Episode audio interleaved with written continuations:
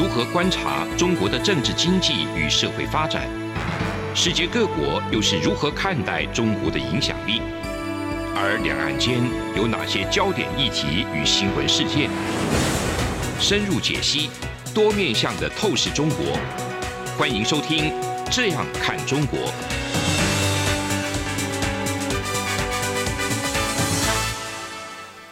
各位听众，大家好，这里是中央广播电台台湾之音，我是主持人陈冠廷。你现在收听的是《这样看中国》节目。今天我想要跟各位听众讨论的是最新的台海局势。之所以要特别选择这个算是老生常谈，或者是几乎每几个月就会发生，或者说每几个礼拜就会有各种不同节目在谈的这个问题。的原因是在于 CSIS 有一个下一场战争的首义兵推报告，造成了许多媒体争相采访、争相报道。那我想这一个报告也给予了所有台湾人民算是一个重要的警示。除了媒体上面的报道之外，也有不同的学术单位、研究机关、政治军事的这些要员也都有谈到这一个影响。那在这一个兵推报告，他用美军介入战场的时间，美军是否事先进驻台湾，甚至还有包含日本会不会介入？那日本介入的时间点又是如何？日本国防上的攻守态度，以及菲律宾跟澳洲，所以台美日中四方的指挥策略，战场上是否扩及日本或者中国的领土？武器与基础设施状况，这些全部都在这一个下一场战争的首义兵推报告里面。那这些资讯作为变相，他们进行了二十四次不同状况的军演，有点像是我们一九九六年，我还记得这个时候我还是国小的时候，那时候李总统说他们军方已经准备了十八套不同的剧本来应应中共的威胁。那 CSIS 的下一场战役的首义兵推，做了不同的变相，高达二十四次不同的状况来进行军事军情的推演。我想这个报告非常值得所有关心台湾情势的学者、专家或者是一般民众来去研究，或者是去一一的细读。那在这一个兵推报告里面，可以说它的设定大致上分为。几种，比方说是基础的模拟、悲观的模拟跟乐观的模拟，还有这个台湾如何独自去面对中国的这种模拟。那不过大多数的情况是，美国它的海军会损失两艘重要的旗舰，那十到二十艘大型的水面作战舰艇会损失。那在三周的作战里头，会可能会阵亡高达三千两百多人。那中国方面在三周内也会损失惨重。那在这个报告上面，他说海军会化为乌有，他们两栖部队的核心战力会遭到彻底的瓦解。那在报告中提供预估，认为共军会有多达一万多人阵亡，会损失高达一百五十五架作战飞机艇跟一百三十八艘舰艇。在台湾部分。他们预估台湾的军队作战仅三周就会伤亡约三千五百多人。那二十六艘驱逐舰、巡防舰都会被中共击沉。日本如果介入，那他会损失超过一百多架作战战机、二十六架作战舰艇。那他的本土所有的美军基地都会遭受中共军方的打击。所以这个兵队报告这样听起来，其实是一个。非常大规模的战斗，那当然我们去审视的话，更要去观察在经济上面造成的冲击。需要知道说，乌克兰跟俄罗斯在经济上面或者在产业上面对全球的影响是远小于中国跟台湾的。那不管是中国作为世界的重要的，你要说它是世界工厂，或者是世界消费的重心，或者是世界出口的重心也好，或者是台湾。作为最重要的、最机敏的半导体的科技的输出国来说，这样子的碰撞会导致的影响，我们刚刚在军事上面已经看出来了，是直接导致美日中还有你要说台湾也是重要的强国，因为在台湾的这种安全能力上面、军事能力上面，也是区域上不能小觑的力量。这会造成的影响已经远远超于台海两岸，而是直接影响到整体的印太的这个局势。因为我们也谈到菲律宾跟澳洲的态度，毕竟菲律宾也是有与美国之间的安全上面的合作是非常非常紧密的，甚至是超越台湾的这种状况。所以，我们必须要理解到这一场战争所假设了未来战役的首义，它所造成的军事上面的损耗会有多大？那有专家学者认为说，台湾可能没有办法复制乌克兰的模式。因为台海一旦发生战争，美国可能没有办法像对乌克兰一样，好去马上去投放绵延不绝的物资跟装备。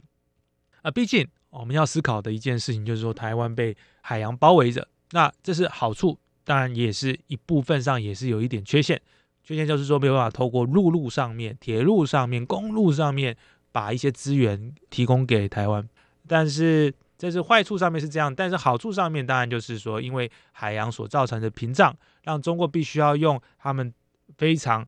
造价昂贵哦，需要投入大量资源去训练的两栖作战舰艇，才有办法进行登陆战。那 CSS 认为说，美国应该加强关岛、日本等地的军事基地，也建议美国跟台湾要重质不重量。要发展小型的舰艇、小型的这种战斗能量，而不是大型的基建，来避免解放军能够有明显的第一级标的物。结论呢？我们现在先谈结论。结论就是大多数的状况，在美日台的联手之下，都能够战胜中国。除了台湾与中国单挑可能会维持七十多天的拉锯战以外，大多数的兵推。都会认为说，在三周左右就会结束。当然，战争结束，除了台湾的基础建设会严重遭受毁损之外，美国的海军也会重创哦。那可能会让美国失去全球领导的地位。CS 的报告里面有凸显出几点缺陷，那值得台湾的军方可以去来参考一下。首先就是台湾的自身飞弹数量数量上面是不足的。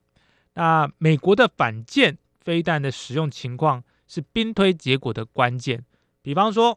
美国空军能够利用 AGN 一五八 C 和 AGN 一五八等较远程射击的优势，让解放军防空区域外进行攻击，来去摧毁他们的两栖登陆部队在空军基地和港口，进而去减缓整体对台的攻势。所以在这些兵推之中所提供的重要资讯。本人的也不是这个军事专家，所以只能够从这些具有高度被信任的大型的智库所提供的建议，再来去分析转述给所有听众。那我想，CSIS 作为美国的老牌智库，他们提供的这些资讯，应该是非常值得这种军方的研究人员来做研拟研析。不管如何，在这次的台海情势分析里的兵推报告中。我想也是给台湾民众，一方面是警惕，一方面是信心。警惕的部分是说，中国确实有能力对台湾造成重大的破坏。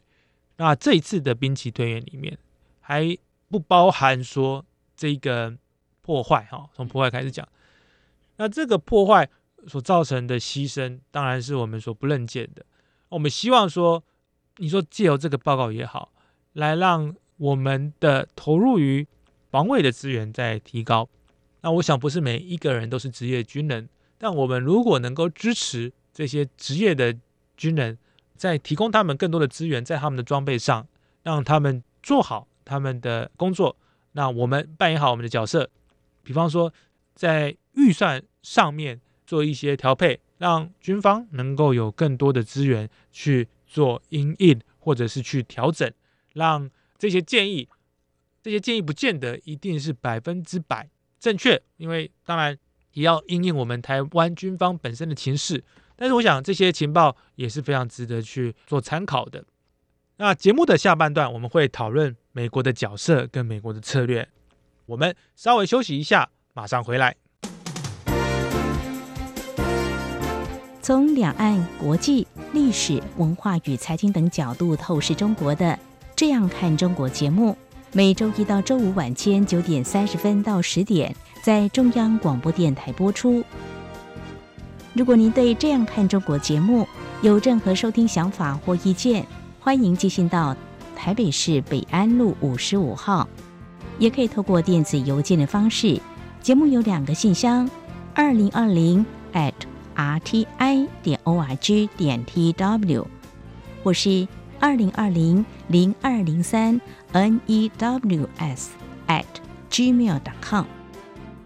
再次谢谢听众朋友们的收听与支持，请持续锁定每周一到周五晚间九点三十分到十点播出的《这样看中国》节目。接下来我们来谈美国的角色与策略。首先，我们来谈谈涉外内防的策略。那涉外内防是什么意思？就是说，中国如果攻台，会影响到供应链安全等问题，那美国就必须要去加强它在印太的角色跟影响力。所以说，虽然是涉外事务，但本质上它是在安定美国的内政，也是安定美国经济跟本土的安全。所以，美国帮助合作伙伴在自己国家防止这个叛乱啊，防止战争努力的一个组成的部分。在美国的司令部指挥官赖恩·芬顿中将曾经表示说，美国的特种作战人员的目标是要替中国制造多重困境。首先，他要设计的是不对称、可扩展的选择。它可以让特种人员部署到印太地区，让当地部队与这些特种部队的合作。那第二个部分就是发展跟盟友之间的关系。比方说，中国在南海问题上曾经失讯于东南亚各国，那他就可以利用这些国家对中国的不满，来去强化他在印太地区的影响力，来进而去跟中共进行抗衡。那在特种部队部署到印太地区的这个部分，那我想大家也看到新闻，其实，在去年就有美军协训的画面曝光。那这个曝光里面是驻防在琉球的美军第一特战总队有现身在潮州空降场，跟梁山特勤队操作军方最新采购的高空渗透伞。我想。在俄乌战车的冲突的时候，美国的特战部队出现在这边协训，是很清晰的讯息，告诉中共台美会不仅仅所谓站在一起，而是操演在一起，训练在一起，装备的共通性也在一起，对中共的贺阻力也会随之增长。因此，美国的角色其实就是利用协助。国际友邦来去确保这样的战线，或者说就是去贺主说，让战争连发生都不会发生，进而去确保这些你刚才我们提到的供应链安全等等的这种风险降低。如果没有战争，其实是最好的状况，对中国也是，对美国也是，对台湾也是。这样子既可以确保战争的不发生，既可以确保美中台的经济持续能够去发展。同时也能够避免区域冲突上升到全球冲突，甚至导致到不可逆的状况。所以，所谓的涉外内防策略，我认为是一个值得听众朋友们去搜寻的一个关键字，来一起来讨论、来了解这样子的状况。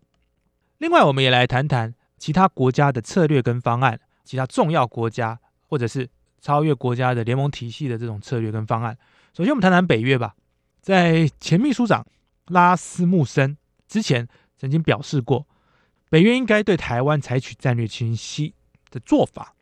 比方说在军事合作训练、网络安全、军用高科技上面去采取合作。他希望倡导的是经济版的集体防卫权，避免供应链受制于俄罗斯、中国这些跟他们理念不合威权国家。这种北约不会。直接参与台海战事，但是提供这样子的训练合作的方式，或者是说，在对中国如果采取这种更加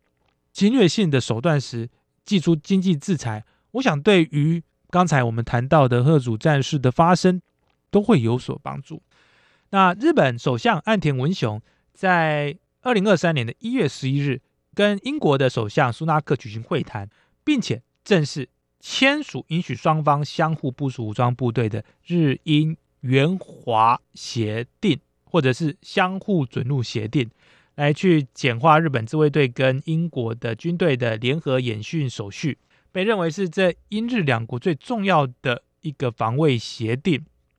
那英国官方曾经表示说，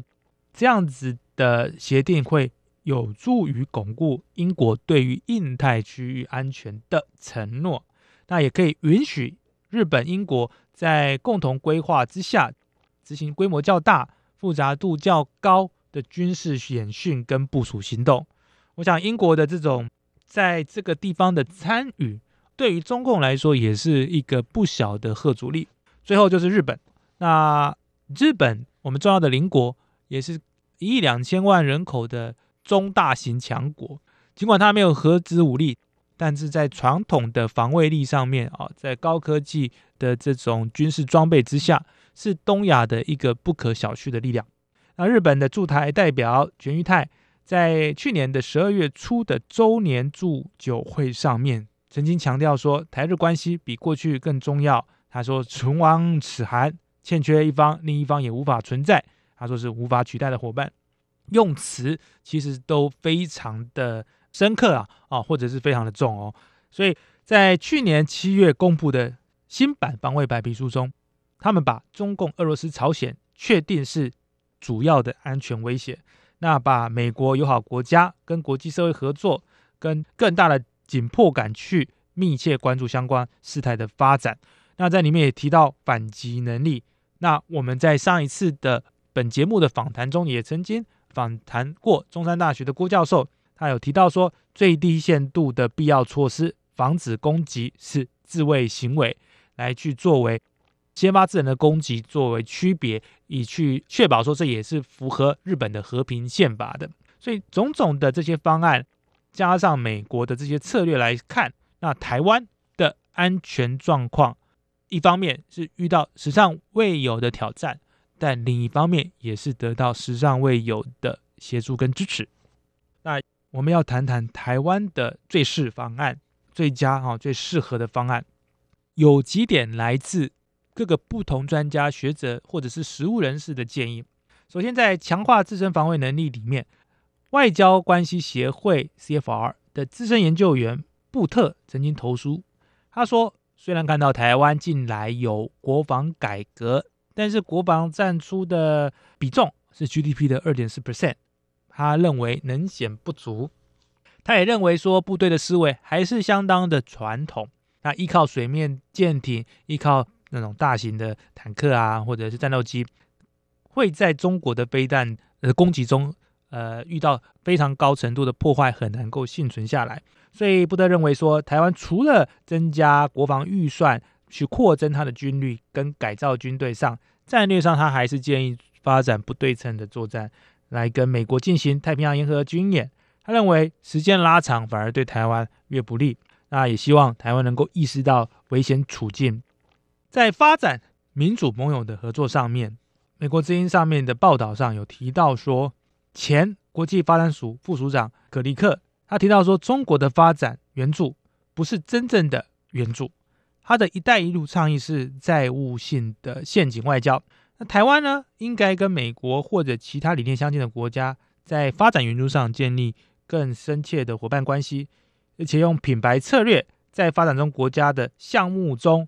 计划中树立旗帜，去扩大音量，来去加强行销台湾的发展道路跟成功的故事。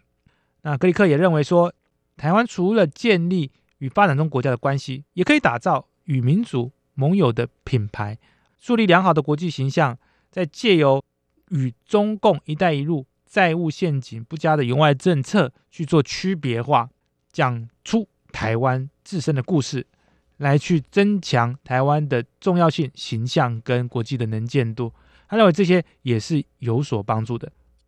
那除了军事上面、经济上面，或者是说在援助上，各个不同国家的朋友提供各个不同的建议，我想我们都虚心的去聆听，那不见得说这些建议一定百分之百是正确的，毕竟只有国军最了解国军，或者应该是说只有台湾人民最能够去了解台湾人民所遇到的不同的挑战，因为我们从出生的一刻开始就面临中共的这种威胁，只不过有些时候我们的角度上。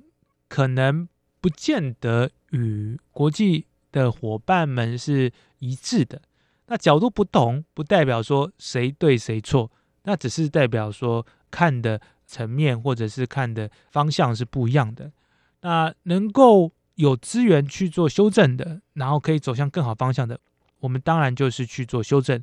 那如果只是对方的一些建议，但是其实不符合台湾现状的。那我们当然也是多听听，因为这样子才能够从庞大的资讯库中得到有用的建议。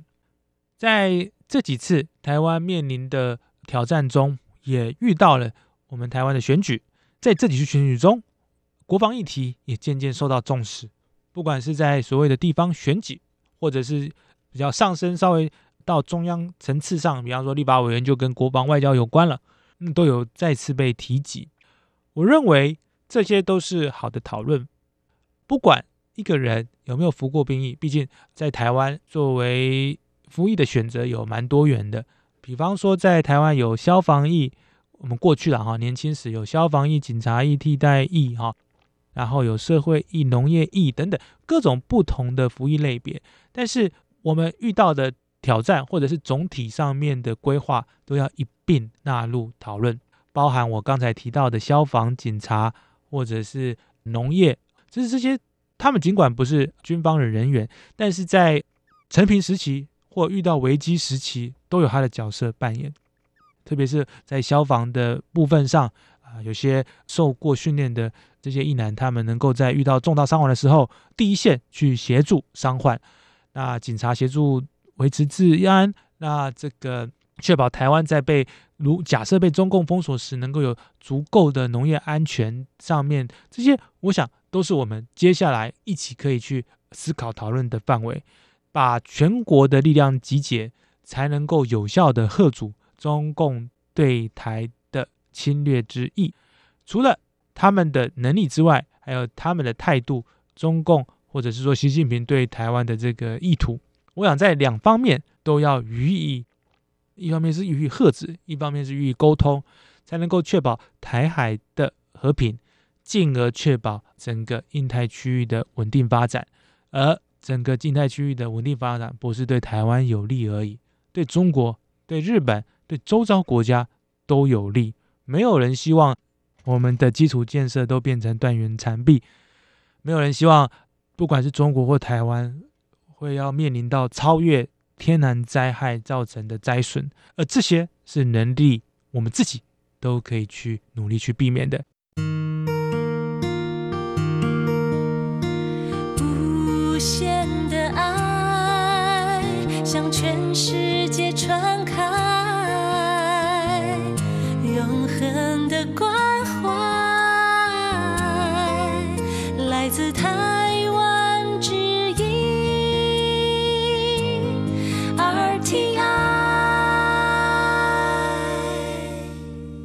这里是中央广播电台台湾之音。那我们接下来就谈台海局势的最后一段。我们今天有谈到这个北约组织，还有美国、日本等等不同的国家对于台海的状况提出不同的加强合作的方案。如同节目稍早所谈到的，前北约的这个秘书长有说到要加强军事和网络上面的合作。在网络安全、军事合作、训练、高科技等合作之外，我认为我们接下来也可以来谈一下这个美国新任的众议院议长麦卡锡可能会造成怎么样的影响，再做一个补充。那不管是美国的国会也好，或者是美国的这个行政权也好，不管是共和党也好，或者是民主党也好，其实最近他们对台湾的这个支持。应该都是非常的明确。那过去这几年，当然整个世界局势有非常大的变动。那我们接下来看看麦卡锡就任众议院议长之后，会不会挺台的声浪再上一层？共和党的众议院领袖历经了十五轮投票，终于当选了众议院议长。那麦卡锡是常年属于对中比较强硬的形象，那他也关注新疆维吾尔族的人权，包含香港的反送中运动，还有疫情起源、台海议题等等，他都有在关注。那在麦卡锡就任众议院议长之前，他曾经有提出他要成立中国问题特别委员会。那他声称中国会是这一代美国人。遇到最严峻的地缘政治威胁。那一月十日，美国的联邦众议院特别以三百六十五票赞成、六十五票反对，啊，用这种压倒性的票数通过成立，全名是美国与中国共产党战略竞争特别委员会。根据 CBS 的新闻网，他有提到说，这是算是一九九零年代后期之后。美国的众议院首次针对中共或者是针对中华人民共和国成立的特别委员会，其实你听它的名称，你就更可以清楚的认知到它是锁定中国共产党中共。那委员会主席也如大家所预测的，由这个盖拉格担任。委员会主席有强调说，中国共产党和中国人民是不同的。我想这也是一个非常好的去区别的部分，因为。包含美国也好，包含台湾、日本等等这些民主国家所面临的是中共的挑战，或者是更清楚一点是中共比较激进一点，或者是对台湾比较采取比较大胆作为的少数领导人的认知为威胁，而不是对中国人民。所以在这一次针对中国的委员会有特别去强调中国共产党和中国人民是不同的。我想这就是把这个种族主义做一个。抽离，让中共不能够以民族主义的大旗去说，哎，美国是在针对中国人，不，并不是这样子的。这个中共的威胁，它是有各种不同的战略竞争。那绝对在这一次，美国的这个特别委员会的这个主席也强调，把这个区分出来。他们面对的是在关键领域上面，来自中共对美国构成的威胁进行应应的。所以在麦卡锡经过十五轮投票啊，这个非常痛苦的这个过程中，慢慢的啊，我们也看到未来对中政策的一些雏形。那我们也希望，不管是在哪一个政党在美国执政，我们都能够加强对美的合作关系。那如同前北约秘书长所谈到的，特别在军事和网络上面的合作，其实网络安全或者是说。来自艾克的威胁也好，它不见得就只是哦谁掌握更高的科技，或有谁有更强的这种网络的工程人员而已，而是包含人对人之间的安全认知啊。有些时候一些非常重要机敏的资讯，它并不是被成功害进去，而是有少数关键人士直接泄露出去。所以在情报上面的合作，在网络安全的这种一些共识等等。我想未来也是能够去加强、去扩大与这些我们理念相近的国家合作的方向。那今天非常开心能够跟所有的听众讨论台海局势的状况，从 CSIS 的下一场战役的首义的兵推报告，谈到美国的角色跟策略，以及其他国家或者是超越国家的这种集体防卫组织的策略跟方案等等。以及我们用最新的美国众议院的发展，来跟所有听众朋友去做一些简单的简述最新的情况。那我们未来在我们的节目中也会持续关心在台湾以及中国之间可能会发生的情势的进展。再次感谢各位听众的收听，我是主持人陈冠廷。您现在收听的是《这样看中国》节目，我们下周再会。